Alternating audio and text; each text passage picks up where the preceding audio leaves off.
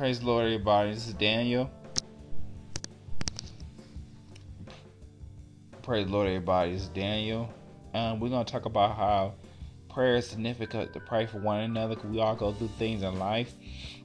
You know, I believe that prayer is significant for one another because some things we go through every day in our lives that we need prayer. And prayer, I believe prayer is the key to everything in our life, even things we go through in life, everyday struggles that we go through, and, and things that we go through every day. Now, many of you know that prayer can help you. Many know you that God is able to do anything but fail.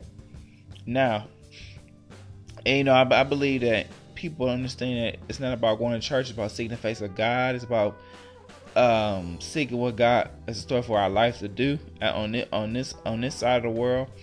Because a lot of people think that because you know, uh, going to church don't save you.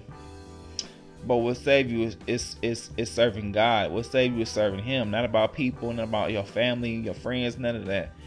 But we need to understand it's not about it's not about me and me and and, and, and anybody else.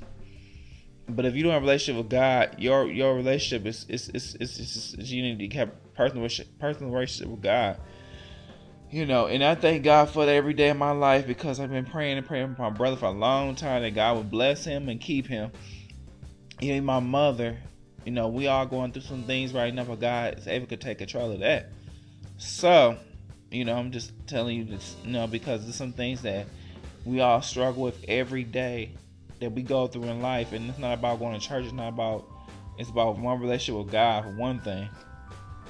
And that, you know, like I said, this is this is my, you know, I'm just doing something to ask God to help me as I'm, you know, as I'm recording to, you know, pray for one another. And we all need prayer. We all need, it's so much stuff going in the world right now. We all really need prayer.